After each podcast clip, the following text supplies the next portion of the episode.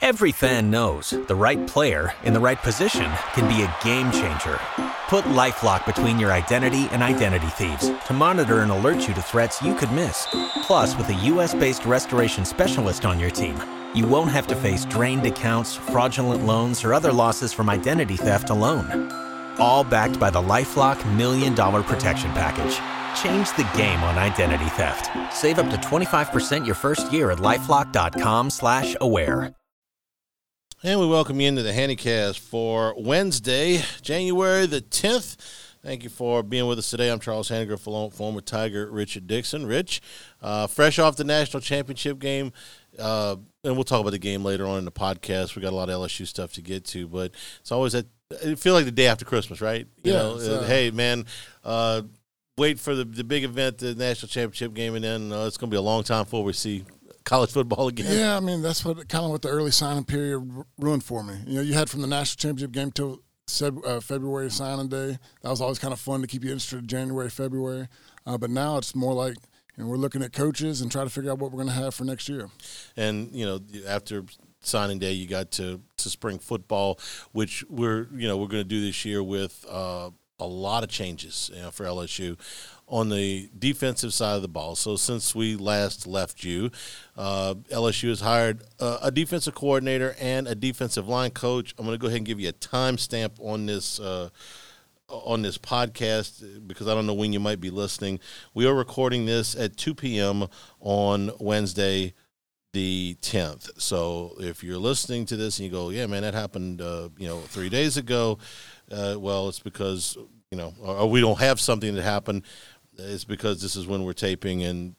I expect some other things to happen before the end of this week. So this is just the day we're doing it.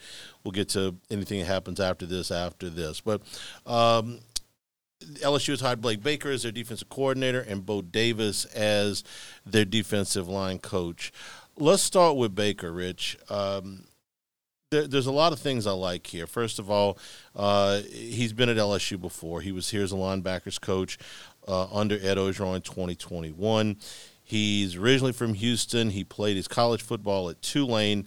He's been a defensive coordinator two different places. Once at Miami uh, from 19 to 20, and two the last two years at Missouri as their defensive coordinator, where their numbers uh, went from triple digits in total defense to inside the top 30. So, a lot. Uh, a a lot of positive numbers with him, and this is somebody that LSU had to fight to get because Blake Baker is now the highest paid assistant coach for the moment in college football. Missouri had given him a contract extension that he had agreed to, but apparently didn't sign, um, and LSU had to pay him two and a half million dollars a year. So Yeah. this is a significant investment and a guy who stars on the rise. No, and to me, it, it's Brian Kelly going all in. Everybody worried about the money for so long. Well, they just made the two most expensive defensive hires they've ever made in, in history. Um, so it shows to me that they 100% know what the problem was. Everybody knew what the problem was, but they're doing everything they can to fix it. Let me say this about the money. Uh, nobody knows exactly how much money LSU has and spends. Okay, I don't mean the the budgeting that is state record. Okay, you can go in there and find out how much money they spend on chin straps if you really want to, but there are there are fundraising arms to the university, TAF, uh, you know, Bayou Traditions now, uh, and individual donations to the university that we don't have down to the penny. I don't know how much they've got in their checking account. I don't know uh, how much money they could advance from loans. Like, for instance, during the COVID year, they were able to get some money, as well as the rest of the schools, from the Southeastern Conference, call it a rainy day fund or whatever. Um, but for all of the hand wringing that was done about the, the, the money that it was going to cost to dismiss the defensive staff, and I will raise my hand and say guilty is charged, okay? Because that was what I was told the whole time is listen, this may be too expensive for LSU. I was told was we're going to talk about Bo Davis in a minute. I, he may be too expensive for LSU. Texas has got more money than LSU. Texas A&M's got more money than LSU. Dominick McKinley committed to Texas A&M. They got more money than LSU. LSU may not have the most money out of any school in the Southeastern Conference or in the Southeast or whatever, and they may not have all the money they want, but they always seem to have all the money that they need when they decide that they want to go, like you said, all in on something. Yeah, and I think when when you get in a situation where we just came off the greatest offensive, you know, that we've ever seen, and to see it not, I hate to say wasted, but I mean that that's a national championship offense, and to not have the defense, you you go pull at the guys and say, look, this is what we need to get back there, and this is what we need to win. And those guys, when it comes to a situation like that, they'll strike the check. I'll, I'll use an example that doesn't have anything to do with LSU as an example of having all the money that you need. When Mack Brown retired at Texas, Texas made a run at Nick Saban. How close they got, only Saban in the highest of highest clearance at Texas knows for sure. But the thought was, hey, Texas has got more money than Alabama. Fair enough, they probably do. But how much money do they have that they're willing to spend? Because Alabama was going to spend every penny that they could find in a sofa cushion somewhere to keep Nick Saban. And at some point, you the, the the money is not the overriding thing anymore. When you get to a certain number, like Saban could have named his number yeah. at either university, could have named his number. It comes down to comfort level and where you want to be and family considerations and all that stuff. Where you are deficient in money is when you can't match the salary or you can't get close. If you can't do that, then no, you don't have enough money. LSU has enough money. They they find it, okay? Whenever whenever they need it, they don't they find it. I I can't line up their top 100 donors against Texas's top 100 donors or Georgia's top 100 donors. All I know is that since Joe Dean retired, 1999 2000, okay, I have never seen LSU outbid on a coach. And don't tell me Tom Herman because Tom Herman wanted to go to Texas, okay? LSU was right there with the money. Have not seen them outbid on a coach. Have not seen them outbid in facilities. Have not seen them outbid um, on any, uh, how would you call it, um, uh, auxiliary staff or facilities. In other words, past Tiger Stadium and the practice facility, all the other things that you need yeah. inside the locker room, on the practice, resurface the practice field. I've not seen them outbid in the last 25 years. I'll tell you this for anybody that's, you know, uh, of the age that didn't start paying attention to LSU until the year started with a two this used to happen all the time. Yeah. When LSU went through the first three coaching searches that I was here for, every time I'd bring up a name of any prominence, the people outside the building would say, LSU doesn't know how to count. Uh, that's a direct quote from agents in the 90s. Yeah. LSU doesn't know how to count. And what that meant was, the money. That's not the case anymore. So I'm going to make my vow to you, and I want you to strike me down, slap me down if I do this again next year if I ever say, well, I don't think LSU can afford it because for the last 25 years, they need the money, they find it. Yeah, I mean, it just it, you got to go out and sell the guys who are, you're getting the money from. This is what we need. As long as you put on a good pitch, it's up to them, and they, they have money to spend. This is going to come up again and again with NIL. I don't know how much money LSU has. Nobody does. I mean, you, you, nobody is seeing the paperwork that these guys are going through. I don't know if it's a. I've not seen a, a, contract, a statement, a, a written law. And you're not going, you're not to going until to, it's a law. and, and, no one's going to, you know, I think it's more of a cop out. Ah, we lost him because uh, NIL. I mean, I've heard that, but I'm also hearing all these stories across A&M, across Florida, wherever, that they're leaving because, you know, their NIL, what they were promised wasn't met. Mm-hmm. So, so what's on paper? Because is it if maybe we might get you this? I mean, anybody can say that, but uh, you know, a lot of the times I don't think it is. We're losing that first class with A and M that was bought. You know, I mean, that, that sure. was an expensive one. Sure. Um, but you know, when you're talking about each player to player, you know, there's a lot more. I don't. The figures I hear from people and the guys that are writing checks are not these numbers that I hear on the internet. No, I'll tell you another uh, two more things about this. Number one, this is only slightly different from recruiting before NIL. When you say now, oh, we lost a kid, I lost him because NIL. They outbid us. They used to say that too. They just didn't use the words NIL. Oh, the kid went to this school instead of our school. Got they a, bought him. You know, they, they, they bought got him. a suitcase. Yeah, right, yeah. exactly. So that accusation has been going on for a long time. The second thing I'll tell you is there was a firm, and I'm trying to remember who it was. They put this out earlier in the week. It was the top 20 NIL expenditures uh, in the country for football. Okay.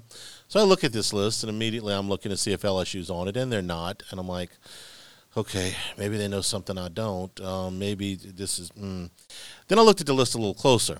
Alabama's not on it either.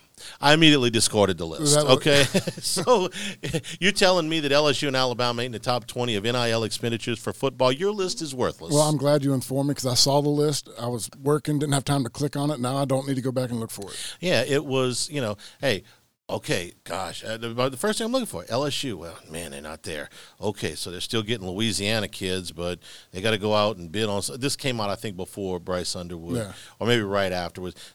Man, LSU doesn't have to. Yeah, okay, they can find it if they if they really really need it they can find it. you it. just went and got three of the number one players at their position and two of them being out of state. Yes. You can't really schedule your illness. That's why we work around your schedule at Lake Urgent Care and Lake After Hours with 19 convenient locations in and around Baton Rouge. They're always open and there when you need them seven days a week. No appointment necessary. Walk in or schedule online at Lake Urgent Care com, and we're also brought to you uh, by Dana Brown and the law offices of Ossie Brown for the last uh, 30 years. Uh, Dana and his firm of attorneys have carried on his father Ossie's legacy. So whether you've been in a car accident, you've made a mistake, broke the law, the law offices of Ossie Brown should be your first and only call. Truly your law firm for a lifetime and a good friend of ours as well. Call them at 225 343 1111 or on the web at ossiebrown, O-S-S-I-E Brown.com. Okay, we got this. This happens a little bit with this stuff. Uh, got sidetracked on Blake Baker. Um, here's another number that I like about Baker. Uh, he's 41 years old if Joe Sloan becomes the offensive coordinator, or at least co-offensive coordinator, which we expect, um, LSU is probably going to have their youngest pair of coordinators in quite some time, and I'm okay with that. Uh, first of all, I think there's a recruiting advantage to this. I think that both of these guys are active recruiters. Not that the ones last year weren't, but hasn't always been the case for coordinators here. Both of these guys, I think, will be active yeah. recruiters, and then I like the idea the getting some fresh ideas in uh, from some younger coaches that are in this position for the first time. I don't want to downplay the experience factor because that's important, but these guys have some experience. And Baker, to be 41 years old and I've already been a defensive coordinator at two Power Five schools and done a very good job doing it that says a lot. Yeah, I mean, he's a guy that I forget how long was it. You know, I'm starting with Louisiana Tech. Got in there as a linebackers coach, and then ended up being the DC. Uh, guy played at Tulane from Houston. I mean, he, he checks all the boxes. You know, being a regional fit, recruiting, energetic. As, you know, his wife's an LSU girl, but uh, to get that Miami job so early, and then to come over here, it, you know, as a linebackers coach at LSU, which I heard nothing but good things about him when he was here. That the players really liked him and then to go on and do what he did at Missouri. I mean, he, he's on the fast track to be one of the better defense coordinators. He was at La Tech for five years, four of those as defensive coordinator. Here's something else you should remember if this comes up from his time at Louisiana Tech and also at Arkansas State. Baker has coached in the secondary as well. Uh, he was a linebackers coach here and he coached the linebackers at Miami when he was a defensive coordinator there. And he very well may end up coaching the linebackers here. But just keep in mind if LSU maybe finds a linebackers coach that they want, that Baker's capable of coaching the secondary too. Yeah, I mean, does it come down to, you know, do you want two D line coach? Do you want the linebacker? Yeah. Do you want two DB coaches? It just there's places to fit. Um, and and it's important because by the time you hear this, LSU may have two defensive line coaches. We're going to talk about uh, an, another candidate there after Bo Davis, who we know is going to come in now and coach uh, the, at least the interior defensive line, if not the entire defensive line. Um, LSU had two secondary coaches a year ago. They don't necessarily have to go in that direction. Again, they could put two coaches along the defensive line and have the defensive coordinator coach in the secondary. So they've got they've got some options there, and you kind of mix and match it uh, to what fits your personnel best. And I'm starting to think uh, two defensive line coaches and maybe one in the secondary might be the direction that they go. Citizens Bank and Trust, a community bank established in 1916. Business bankers, business partners. If you own a business, you need a business banker that acts like a business partner with a bank that'll go the distance with you, providing lines of credit, commercial loans, and all the latest financial services your business needs to go far. If you're ready for your business to grow, then you need a banker who's there like a business partner. Citizens Bank and Trust has six drive-through locations in the Baton Rouge area: Bocage, Sherwood, O'Neill, Perkins Row, and two locations in Plaquemine. let's assume though for the moment that Blake Baker does coach linebackers or whoever ends up coaching the linebackers at LSU. I want to talk about two players. I want to talk about Harold Perkins, which we always do, and I want to talk about Whit Weeks. If you were in the defensive meeting room, uh, putting together strategy behind using these two guys, uh, which is the future, you know, next year, these two guys got to be impact guys. The defense is going to be better. What would you be saying about them? Fast, electric, athletic guys that can you know really hurt you from the blitz. That can really close fast. Um, I just don't know if you'll see. You know, they, they may lack a little bit in size, but it's got to be one of the, the fastest tandems and most athletic tandems in, in the linebackers in the SEC. Okay, so Perkins, we know what he did as a freshman. He was primarily a pass rush guy, and then last year he started in the middle. That was a disaster. They moved him back outside, and at the end he ended up being. A, more so a nickel guy yeah. than uh, he was anything. I'm all for him Every fan knows the right player in the right position can be a game changer. Put LifeLock between your identity and identity thieves to monitor and alert you to threats you could miss. Plus, with a U.S.-based restoration specialist on your team, you won't have to face drained accounts, fraudulent loans, or other losses from identity theft alone. All backed by the LifeLock Million Dollar Protection Package. Change the game on identity theft. Save up to 25% your first year at LifeLock.com slash aware harboring, you know, uh, enhancing his coverage skills. But Rich, don't you want this guy to? You said this three months ago. He needs to develop a second yeah. pass rush move, and that was the problem on him early on. He he never developed that second move. He wanted to speed rush to the outside, and guys caught on to it. Guys started setting back deep. He didn't have an inside move, and that's one where I really thought when, when Pete Jenkins got brought on, I was like, that guy needs to work with Pete every day for at least a period of practice because when he gets that second move, guys can't set back deep. They got to be able to read, and he's a, a, guy that's just so electric off the edge. Okay, so once you pigeonhole him into one move, then it starts to uh, it starts to water down a little bit. How are you, how are you disguising where you put Harold Perkins? How can Man, that guy was all over the field two years ago, and last year he just wasn't. Well, two years ago, he lined up on the edge and came. I mean, he he did not have protection responsibilities, which I think you know as he matures in the game, that's something that opens him up. When, once you start dropping back in coverage, and, and you can do that, guys aren't spotting where you are on the field and sliding protection your way um, when he's dropping back in coverage and proves that he, he can cover and blitzes can come from the opposite way. Where I talk about with Whit Weeks, he's a guy that to me has a lot of Perkins in him. He, he can come off the edge and he's fast. I just think it, it's harder for teams to determine where he's going to be coming from or who's coming. Okay then are you talking about bookending these guys, or does Weeks have a potential future inside? I don't see either one of them as a true inside run stopper guy. I, I think you're talking about an outside guy, and that, that nickel Sam to me is a good position for Perkins. I just think he has to be more comfortable in it. Yeah. Um, okay. Th- those two guys are two that we'll watch in spring yeah. uh, because there's a there's a meme uh, out. I'm sure by now you've seen the uh, video of the judge in Las Vegas where the uh, defendant leaps over the uh, the the, the judge's desk, you know, I mean, just jumps eight feet in the air. It seems like it's like, okay, this is Harold Perkins rushing the passer next year, and you know, make a little joke out of it. But um, those are the two guys I'll be watching most closely. Now let's get to Bo Davis. Uh, Davis is back at LSU again. I mean, just start with the with the money. Um, I don't know what how long how much this is going to shake out for. Uh, again, we're doing this early in the afternoon on Wednesday, but the buyout that LSU will make for Bo Davis and the salary that they will guarantee him will both be seven in seven in excess of seven figures, and that's probably about as much as LSU has ever used to pry an assistant coach yeah. away from anywhere. These two guys, you call them the two most expensive guys, and I think you're you're right from a standpoint of to get them out of where they are. Now, once they brought Dave Aranda here. Once they brought John Chavis here, those guys became very highly paid guys. But to get them out of somewhere else, this is a big, big outlay. In his last contract, was Dave Aranda making two and a half million? He was. It was. It was. It, knew, in fact, it was, was, north ex- of two. It was exactly. Uh, at, at two at two point five million, I think it was a, a four year deal for two and a half per. Right? Uh, going into the maybe the, even the 18 season, but for sure the 19 I knew he got to two million. I wasn't sure where it went from there. Yeah, But, uh, it was know, it was up there. did they ever come out what the buyout was for Baker at, at Missouri? No, because four and a it- half or five. But No, I don't think it was quite that much. There's also some dispute about whether, again, he actually signed the contract Okay. that he agreed to.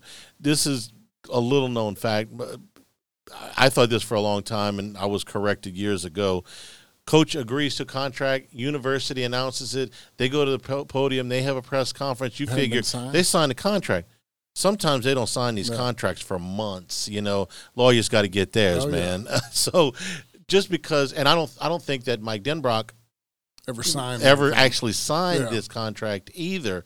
Uh, if you remember going back to John Chavis's things, like I've had this contract on my desk for two months. I ain't signing it because there's something in there I don't like, and it might be something. He was still working, Yeah. He working here, but it was not It's one of those was- things. I'll, I I'll accept it. Let me uh, have my attorneys look over it. Yes, th- Yeah. that's exactly okay. So I don't know exactly how much it's going to be, but here's what I do know about Bo Davis: um, 53 years old, and he this is uh, this is going to be stint number four at LSU.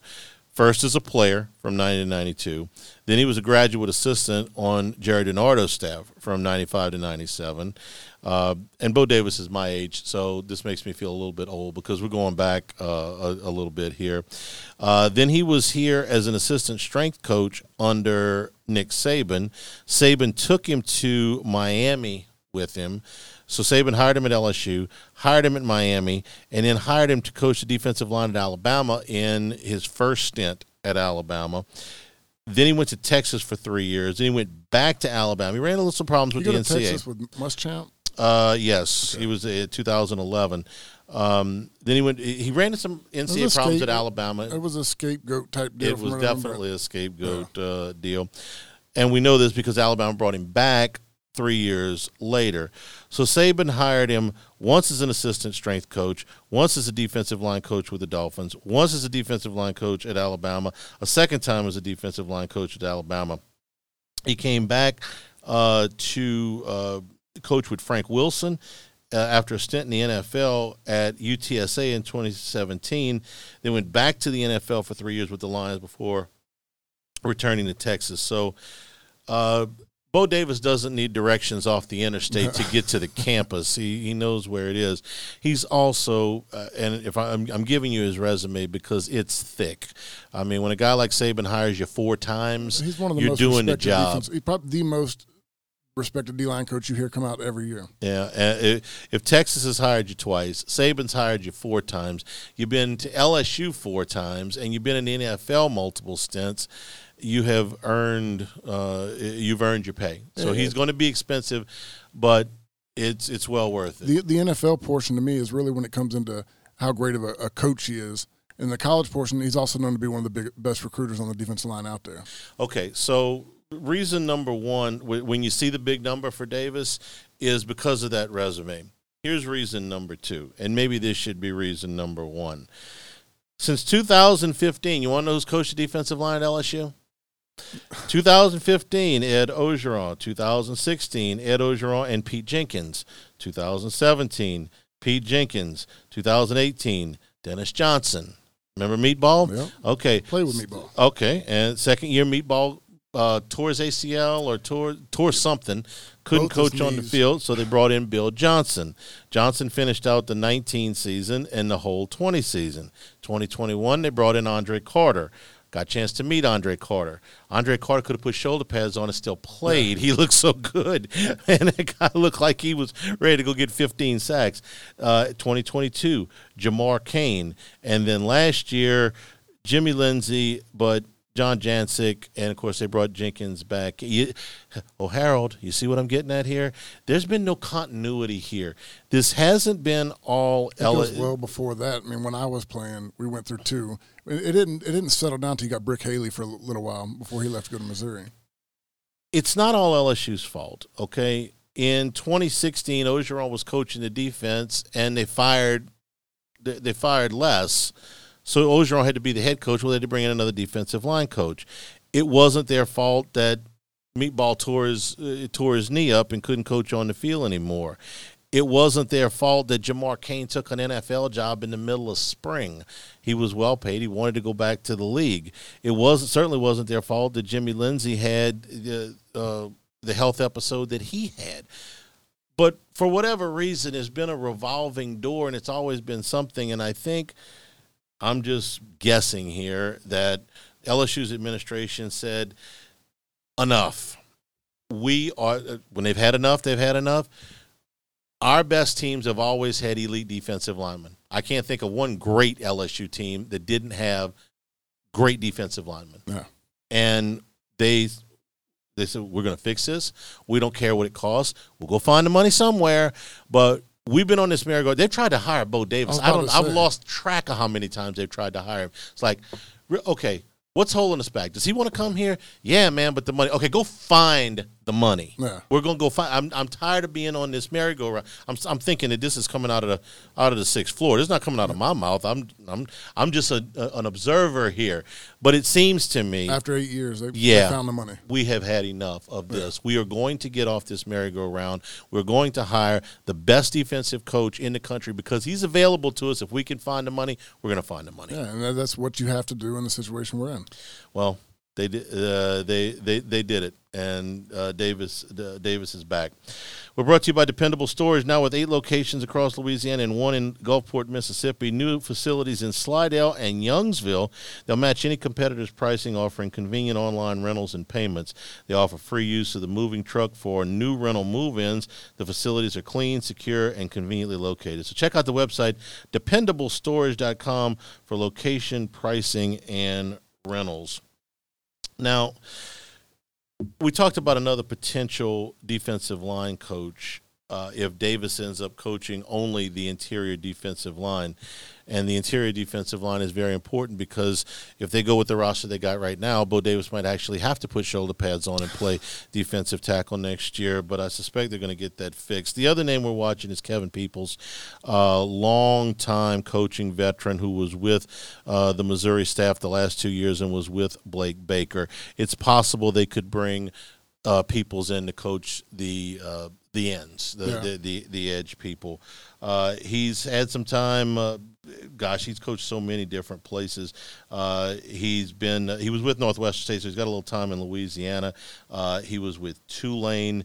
Uh, he's been at Arkansas State. Uh, let's see. he's been at Arkansas. He's been at UAB. He's been where else? I'm, I'm losing my. Uh, he's been at Georgia Southern. Uh, he was. I told you he was at Tulane. Um, uh, he was uh, with the. Uh, I think it was with the.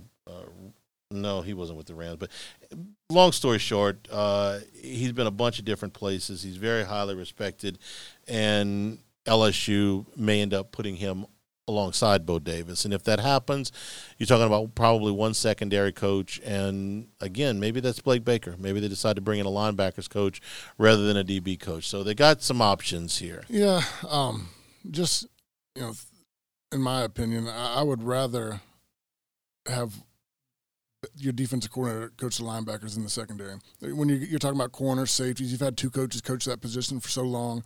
Um, there's a lot of things going on. I think it's easier for defensive coordinator and I'm not taking away from the job, but less focus when you're talking about the linebacker room versus talking about an entire DB room. I've seen it work multiple ways. Um, my thing is whatever you're comfortable with. What, what do you if, know the best? If, if, if, Baker is most comfortable one way or the other way, as long as he's not, you know, compromised anyway to have to do something. You know, LSU's been in a position where they've had to do stuff with the staff because of all those things. Guy goes to the NFL, guy gets sick, guy gets fired, whatever. They've had to make some changes. Um, you're you're starting with a, a blank canvas here. Paint it however you want. So. I'm not going to say he's got to do it one way or got to do it the other way. Whatever they're they're comfortable. Yeah, um, that's just in my opinion. I think there's a yeah. lot more work to do with the, the, secondary when you're when you're having to handle the defensive strategy as well. And it, it may very well uh, it, it, may very well end up that way. I would also like them to hire a full time special teams coach, but yeah. I'm not sure that's going to happen. when did that change? Because when I played, you had a D line coach and you had a linebackers coach. You had a DB. Bo, Bo Pelini didn't really coach, Coach a position. position, You know, he yeah. was just overseeing everybody, and I, I've seen it that way most of my playing career.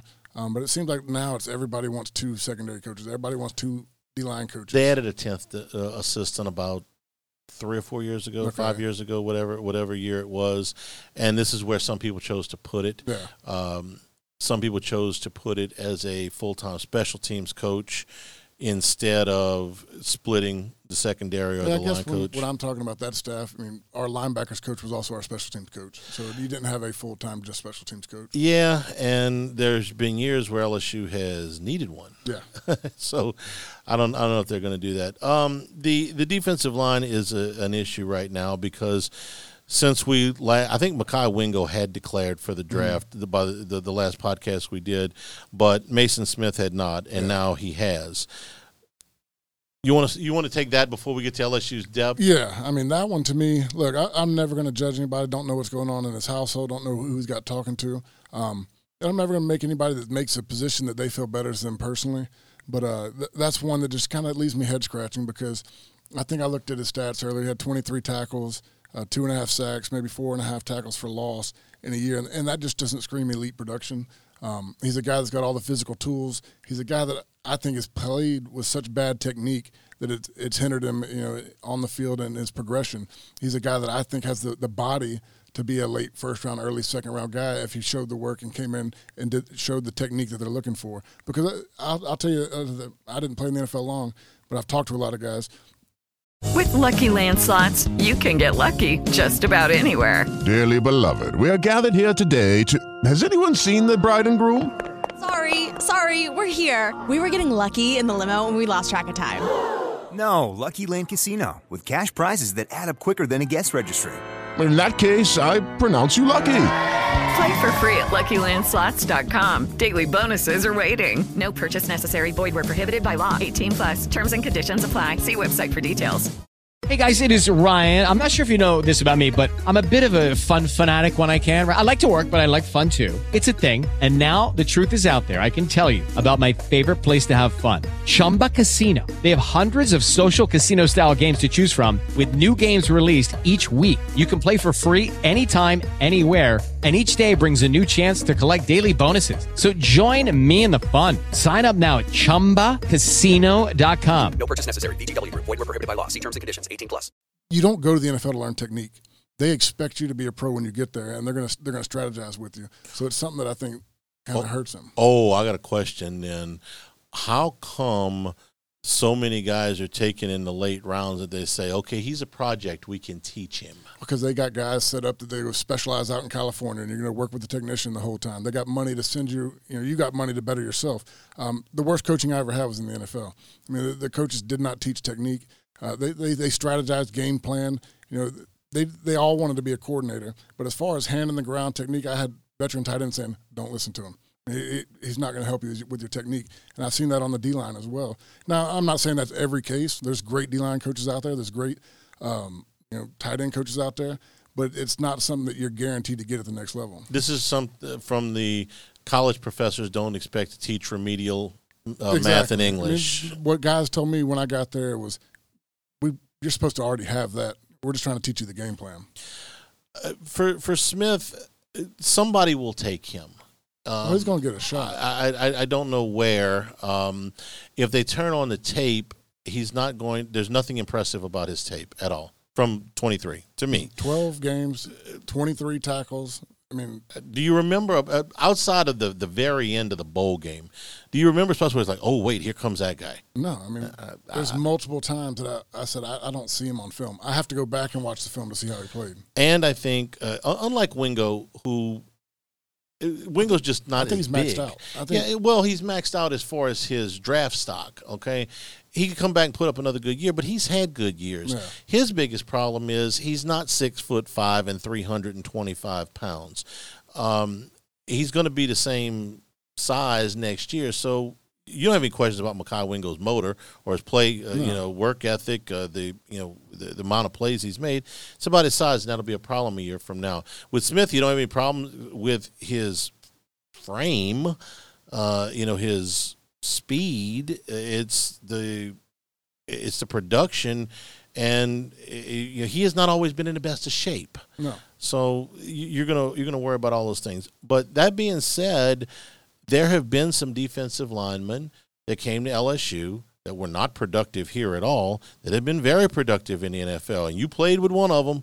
Yeah. Al Woods was not a very The productive worst player. D line coach in LSU history. That he, he Al Woods was a five star out of Elton, and he was Elton was playing Class A ball at the time, so he was what three hundred and thirty pounds when he got to LSU. 6'5", 330. Yeah. So in Class A, I played Class A ball, Rich. I can speak to this. Ain't nobody that size in Class A I used to watch ball. his highlight film, and it was just like, God dang, he just destroyed people. Yeah, because he was destroying guys that looked like me. Yeah, Okay. So he got to LSU, and it was a very nondescript career. But he learned, he got himself in, well, He was a guy that really, for shape for 350 Well, pounds. no, Al was always in shape. I always a hard worker. Always in the gym. Um, we didn't have a technician. You know, he was recruited by Karl Dunbar. Dunbar is a great coach. We're not talking about D line coaches. I'm not talking about guys like Carl. Karl's a technician. He's a as good as they come. We had a guy named Earl Lane. Earl Lane, I don't know. I think he's coaching. Was coaching high school. Last I heard, I think he was like a, a security guard. Um, Les brought him in to get some recruits out of Florida because he was at a prominent high school. But he was a guy that was just a, a terrible technician. He didn't teach these guys anything, and it really affected Al's you know projectability. He's still going in. The, I mean, Al's a guy went in the sixth, seventh round. I could see uh, Mason fifth to seventh somewhere in there as a flyer. He'll probably go in front of that, man. I, I, I don't know. We'll see what he you shows see what he does at the combine, Yeah. how, what he runs, what his numbers are, how he looks, and how he interviews. So, so for Woods, it, it wasn't a, a, a Still lot playing. of One of the last still guys in playing. class still playing. Yes. Um, now I'll give you another guy who looked like a million bucks when he was here. Just there was no production. Was Danielle Hunter. And when Danielle Hunter got to the NFL, man, he you know all of a sudden this guy looks like Chris Doleman, you know, in a in a Vikings uniform. He's just a terror off the edge. He was not that at LSU. But the one thing I always said about Hunter and it, why it was frustrating to us when we covered the team is like, look at that guy, man. Look at the physique on this guy. Look at the you know the speed. Look at the strength. I mean, this guy could have gone into the Mr. Universe pageant and uh, and won this thing. But boy, when he got you know it, he was the classic look like Tarzan, play like Jane at the college level. It was very unproductive. The Vikings, he's you know he's a Pro Bowl guy every year.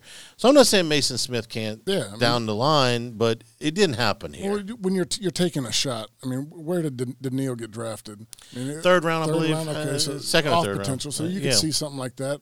But that's where you know when you get drafted in the fourth, fifth, sixth, those later rounds. I mean, Al Woods drafted in the fifth or sixth. The Saints cut him the third week of preseason, Mm-hmm. and then he turned his career around.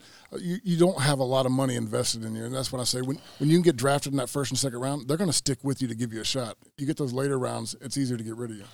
We're brought to you by Bayou Apparel, helping local businesses communicate their message since 2009. As one of only a few local LSU official licensees, Bayou Apparel offers the highest quality products to help you showcase your brand. Whether you've got an established brand or a new one, Bayou Apparel design experts can help you create eye-catching designs that fit your company's message. They do logos, event T-shirts, and promotional items for your business. Call 225-928-9090 or go to the website at bayouapparel.com. Here's why it's uh, all these defensive linemen are uh, important. Right now, uh, LSU's got a pretty lonely defensive tackle room. Uh, Wingo and Smith have declared for the draft. Jordan Jefferson's out of eligibility. Uh, Fitzgerald West, Ty G. Hill, and Bryce Langston all entered the transfer portal. That means that LSU has returning. Um, uh, hang on a second. Um, Guillory. uh, uh, Jacobian Guillory, thank you, uh, returning along with Jalen Lee, who got into seven games last year but really didn't play very much. A three-star prospect in Demiron uh, Johnson and a junior college transfer in Shone Washington. This makes the commitment of Dominick McKinley all that uh, much more uh, important. That's you know, not very many guys to, to go into this thing with uh, for the season, and even fewer for spring. So you've got a late period. Uh, that you know, you still got a couple of recruiting weekends. Is there anybody else out there? Maybe you know, Bo Davis was recruiting somewhere else, or Blake Baker was recruiting somewhere else, and Then you got the late transfer portal. So what it looks like today can't be what it looks like when the season No. starts. Jalen Lee, I saw when they were announcing he was coming back this year or returning to the team. What did he have a great issue? Did he get hurt? No, he just didn't play very much. Okay, He- because he I was- the, the post I saw he's coming back to the team uh, just kind of threw me off. he played seven games this year. He he was just he was behind. Yeah. Um, he, he was behind. Um, you know everybody really. He just he just got a little bit of time. He had uh, four starts, I believe, the year before at Florida. Mm-hmm. So it was just a, a deal where he wasn't as good as the other guys. I mean, Yeah. I, I did I didn't read anything any, any more to it than that. Um, the other question that I would have uh, is will they consider moving Savion Jones inside? Now, you get different opinions on this, and I want yours. Savion Jones showed up here as a 240 pound ish uh, defensive end who was known to have a, a very, very good first step and was able to get up the field and be really disruptive, quick, athletic. Well, this year he played at about 280 pounds didn't see any of that. ish.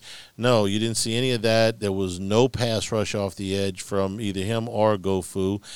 And so my question with Savion Jones is uh, if he's going to stay at that weight or possibly put some more on, does he move inside? But everybody I asked about that that saw the guy play in high school said, okay if you want to do that, but you're taking away what made him special. You're taking away what got him to this level, that got him recruited as highly as it was. He'd be better off losing 35 pounds and going back out, you go back out to Yeah. play defensive end. I'm not a, you know, I don't have a strong opinion one way or the other because I don't know what he wants to do and I don't know what it, what's best body type wise and all that. All I know is I don't need him back out at 285 pounds playing defensive end again. No, I think what you got to look at is is if he drops weight, is he better than a Womack that we saw get a lot more playing time is, towards the end? Um, is he better than who you have that can replace on the end? Because right now you need him at D tackle, and you, but you need him not at 280. You have to get 295 before I felt comfortable put him in there. But he lo- okay, but he but he lost the explosion at that. Um, so the, Explosion as a DN versus explosion as a D tackle. I, I need one step and be steady at the D tackle. I need a guy to outrun people on the defensive end and, and get past people. Um, but like I said, I didn't see, I, I didn't pay much attention to him two years ago. Last year, I heard a lot of the hype, a lot of people talking about him. I never saw the flashes. To me, when he got out in space, he looked stiff. Didn't look like he, he, he flipped his hips very well. Um, now, if you're telling me you drop 40 pounds and he's all world coming off the edge athletic, go there. But if you're, I don't see that big Im- improvement. Um, I'd rather him, you know, sit sitting on the inside and play with two hands. This is just me talking now. By the way, I, I don't I don't know what they plan uh, to do with him.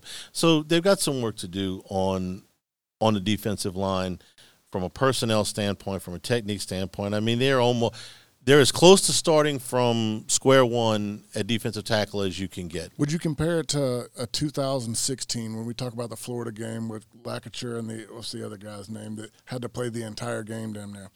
Um, Greg Gilmore, Yeah, yeah. Uh, we talked about how bad we're off. We're off at interior D line depth at that it point. better not be that way. It, Yeah. it do- it doesn't have to be that way. It shouldn't be that way.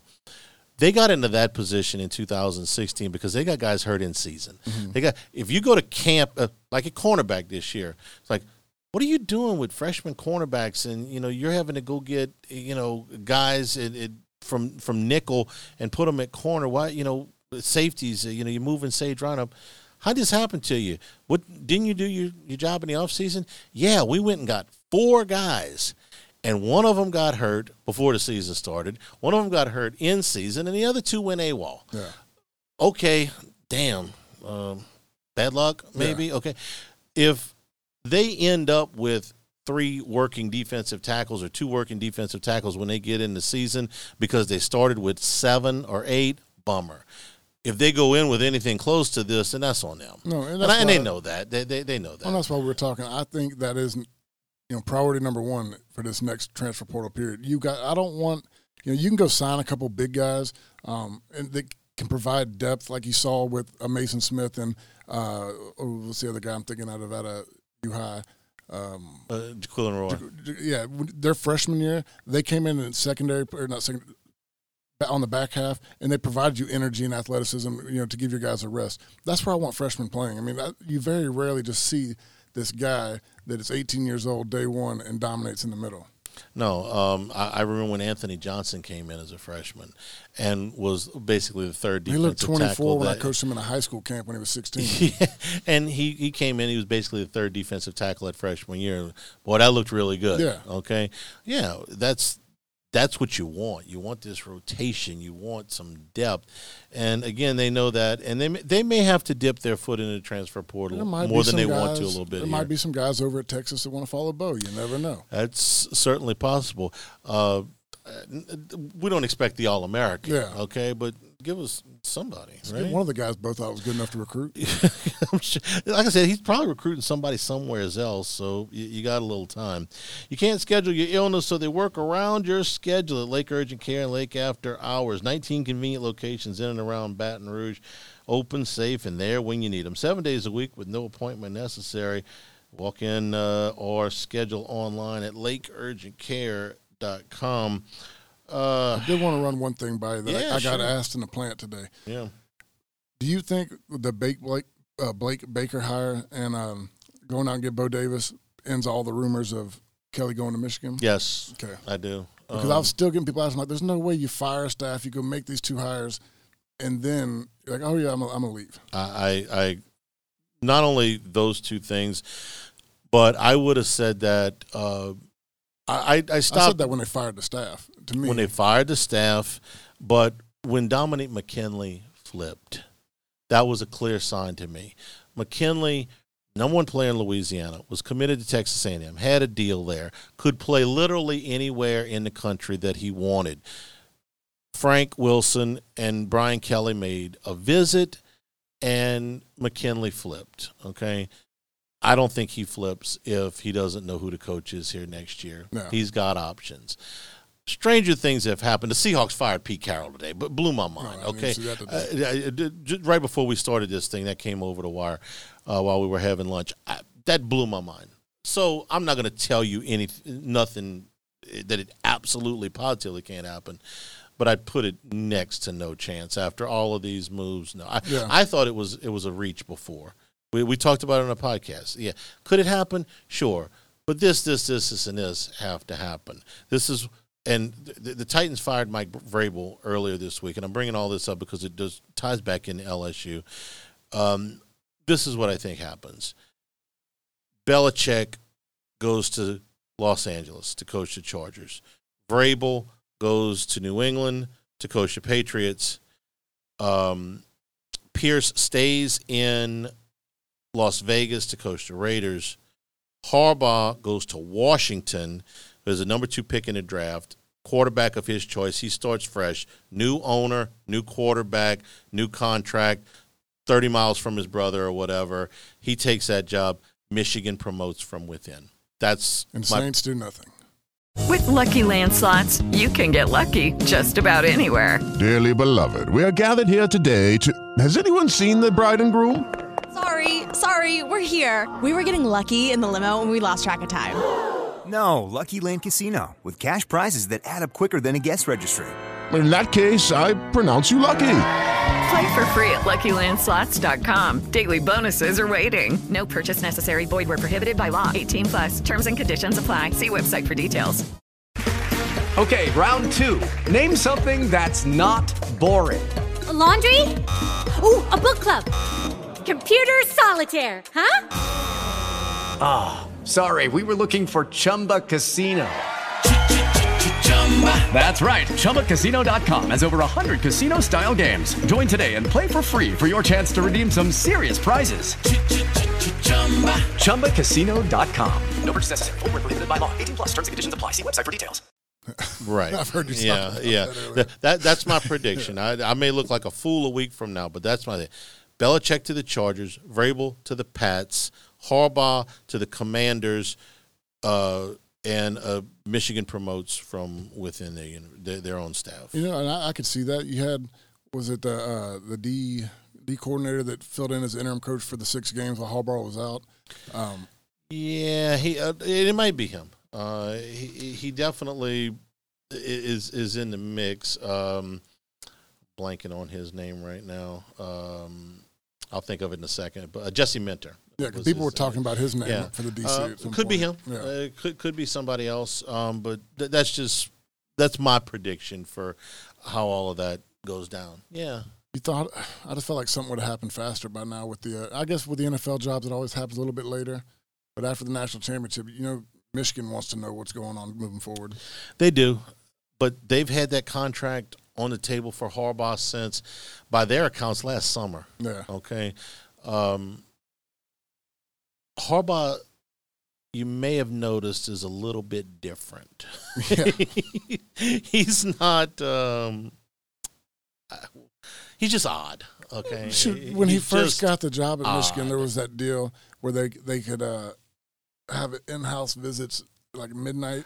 Oh, he was there- they were going He went and spent the night with the guy on his Yeah. couch, like Right. as a recruiting deal. Right. No, I I mean he was taking a team to Italy, and you know, uh, he's, He's a very good coach. Yeah. There, you can name the guys on two hands that were elite at the college level and at the pro level. It's a short list, man.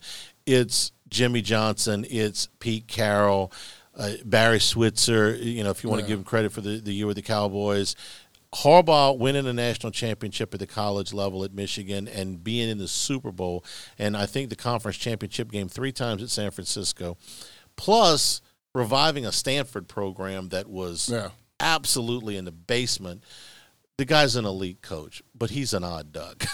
What do you think about the everybody talking about Kirby and the Falcons and Tennessee and there's a supposedly I heard T Bob and them talking about a twenty to twenty five million dollar deal on the table that's being floated around. Kirby Smart strikes me as a college lifer. Mm-hmm. I could be wrong. He could go to the NFL, but uh, that list I just gave you, the guys that do it well at the college level and the pro level, uh, there's way more guys that do it Nick well at the college level, take their shot at the at the pro level, and either hate it or it doesn't work for whatever reason.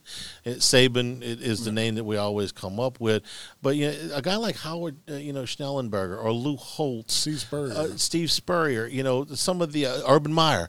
I mean, the best of the best College coaches. college coaches that went up there, and it was a disaster. Yeah. I think Kirby is a lifer at Georgia. Um, he, you know, he he played there. He's that's that's his. Yeah. He's got that program at the highest level. They're gonna. They're, they're not going to put a statue up of Kirby when he retires. They're going to they're going to name a wing of the Georgia Hall of Fame after him. I mean, he's going to win more games than Vince Dooley. Uh, you know, it, it's going to be the, the Mount Rushmore of Georgia football is going to be Herschel Walker and then Kirby Smart. Yeah. So I, I, I don't I don't see it. the only Uh, reason I say it is because, you know, when you talk about Harbaugh, everybody's like, well, he's at his alma mater. He's won a national championship. They, they will do this for him. But, you know, when you talk about Kirby, you're like, oh, no, he's a lifer. He's, he's at his alma mater. Why would he leave? I And I get that Kirby- Harbaugh's done it before. Yeah, Harbaugh's done it before. Harbaugh played in the NFL for Yeah. a long time, man. He he knows the deal up there. Eh, He he's seen it from all angles.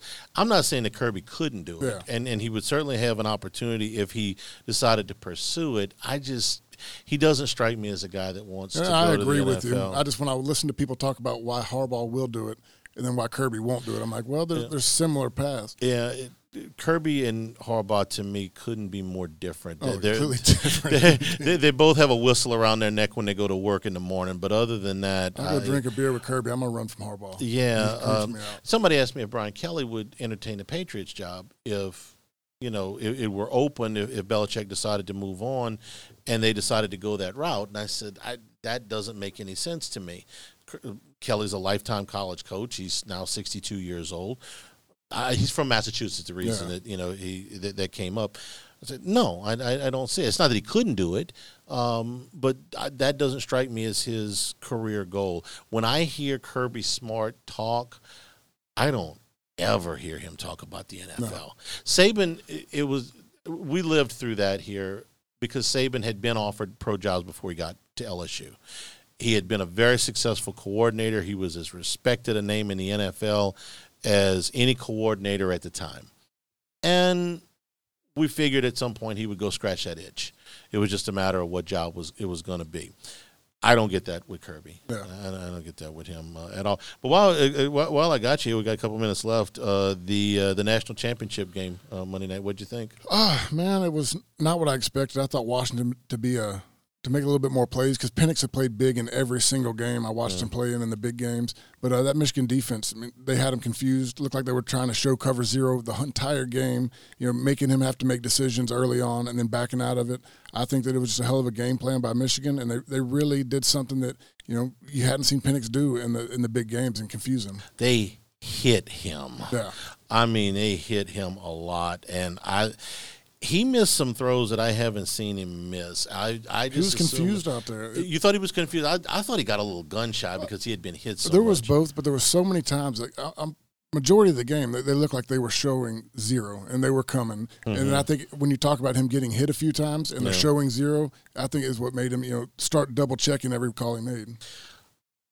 I thought that the game was going to get away from them. Uh, I was impressed that Washington hung in the game as long as they did. They gained 301 yards. Michigan rushed for 303 yards. So give them credit. They got enough stops in the second half to keep I them they in it. I thought they were right at the end of the game. If they could have scored again, they cut it to one. Um, was getting excited, then they got stopped. Michigan scored and turned off the TV. There were, there were two spots where in the sec in the second half where I thought if you make a play here, it's going to be real interesting. One of them was the third down and eight from their own six for Michigan. Washington had them backed up. This was late in the third quarter. It's a one score game. They get a stop there. They're going to get excellent field position, maybe even plus field position, and it's a one score game. And now Michigan starts to think, oh man, a game that we've dominated, we're now in a in a fight. And McCarthy ran for 22 yards uh, up the middle. Yeah.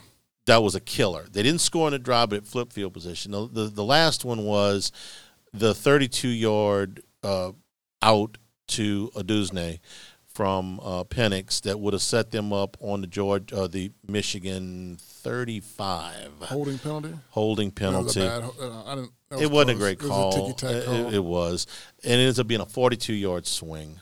So you're you're backed up now. You would have been. I, I'll, I'll be honest with you.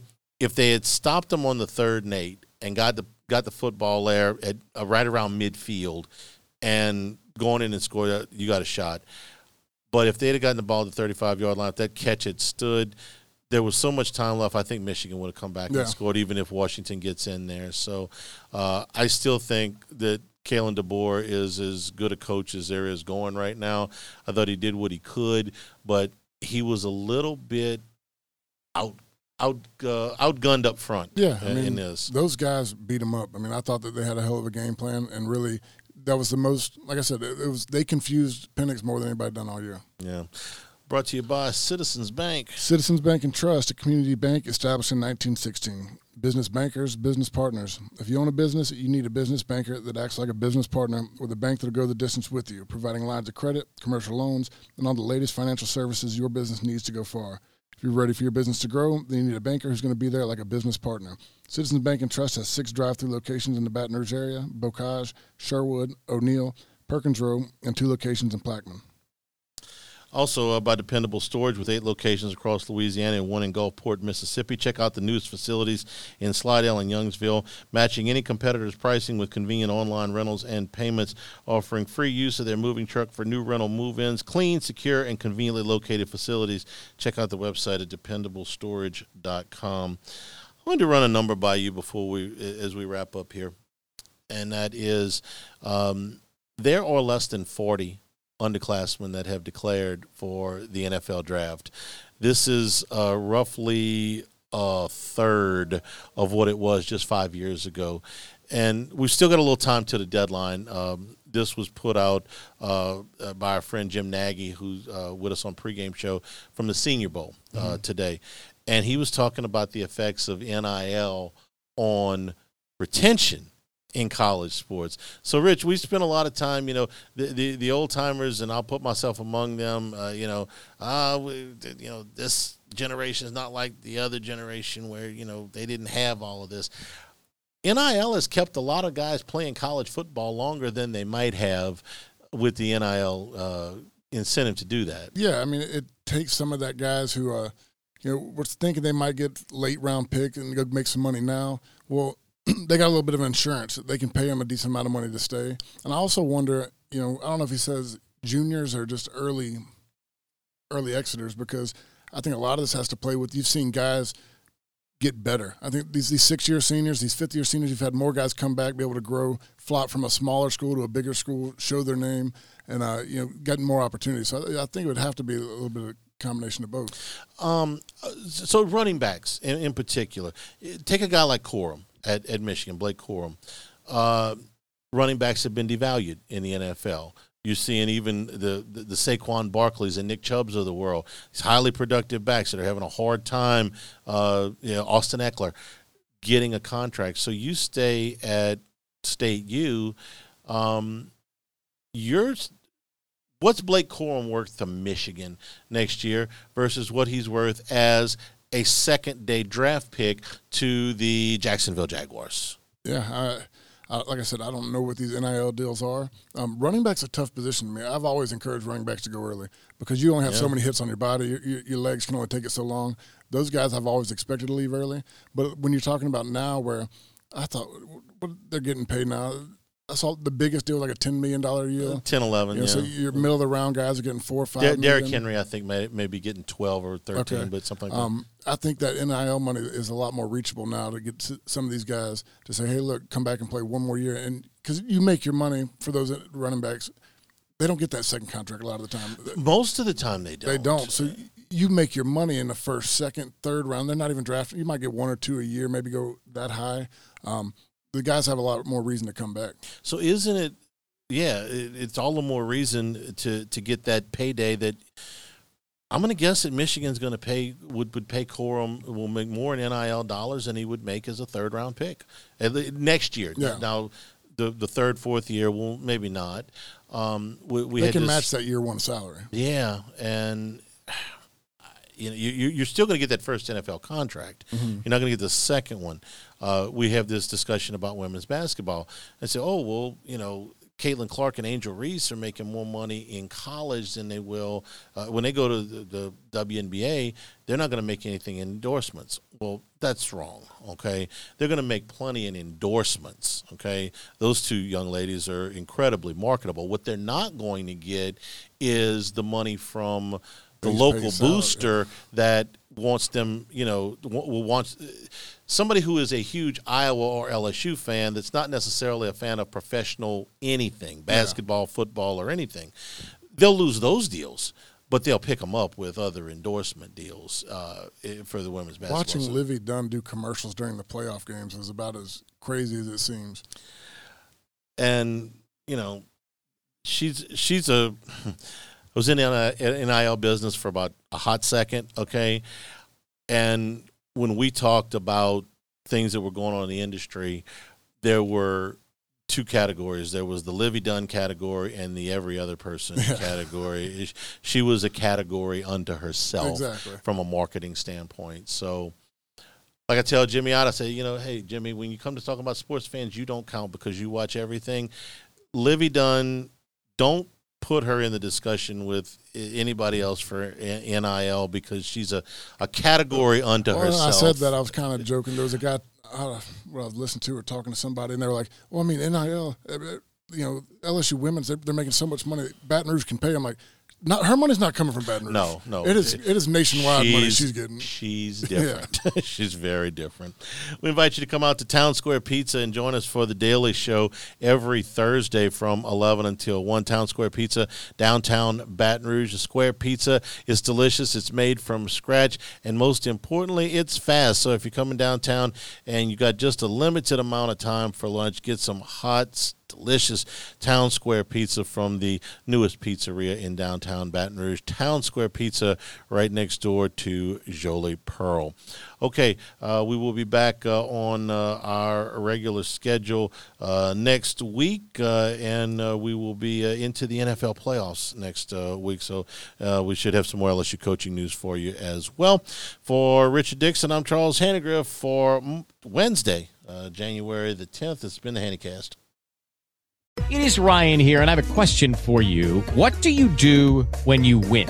Like, are you a fist pumper, a woohooer, a hand clapper, a high fiver? I kind of like the high five, but if you want to hone in on those winning moves, check out Chumba Casino. At ChumbaCasino.com, choose from hundreds of social casino style games for your chance to redeem serious cash prizes. There are new game releases weekly, plus free daily bonuses. So don't wait. Start having the most fun ever at ChumbaCasino.com. No purchase necessary. Group. Void were prohibited by law. See terms and conditions. 18 plus.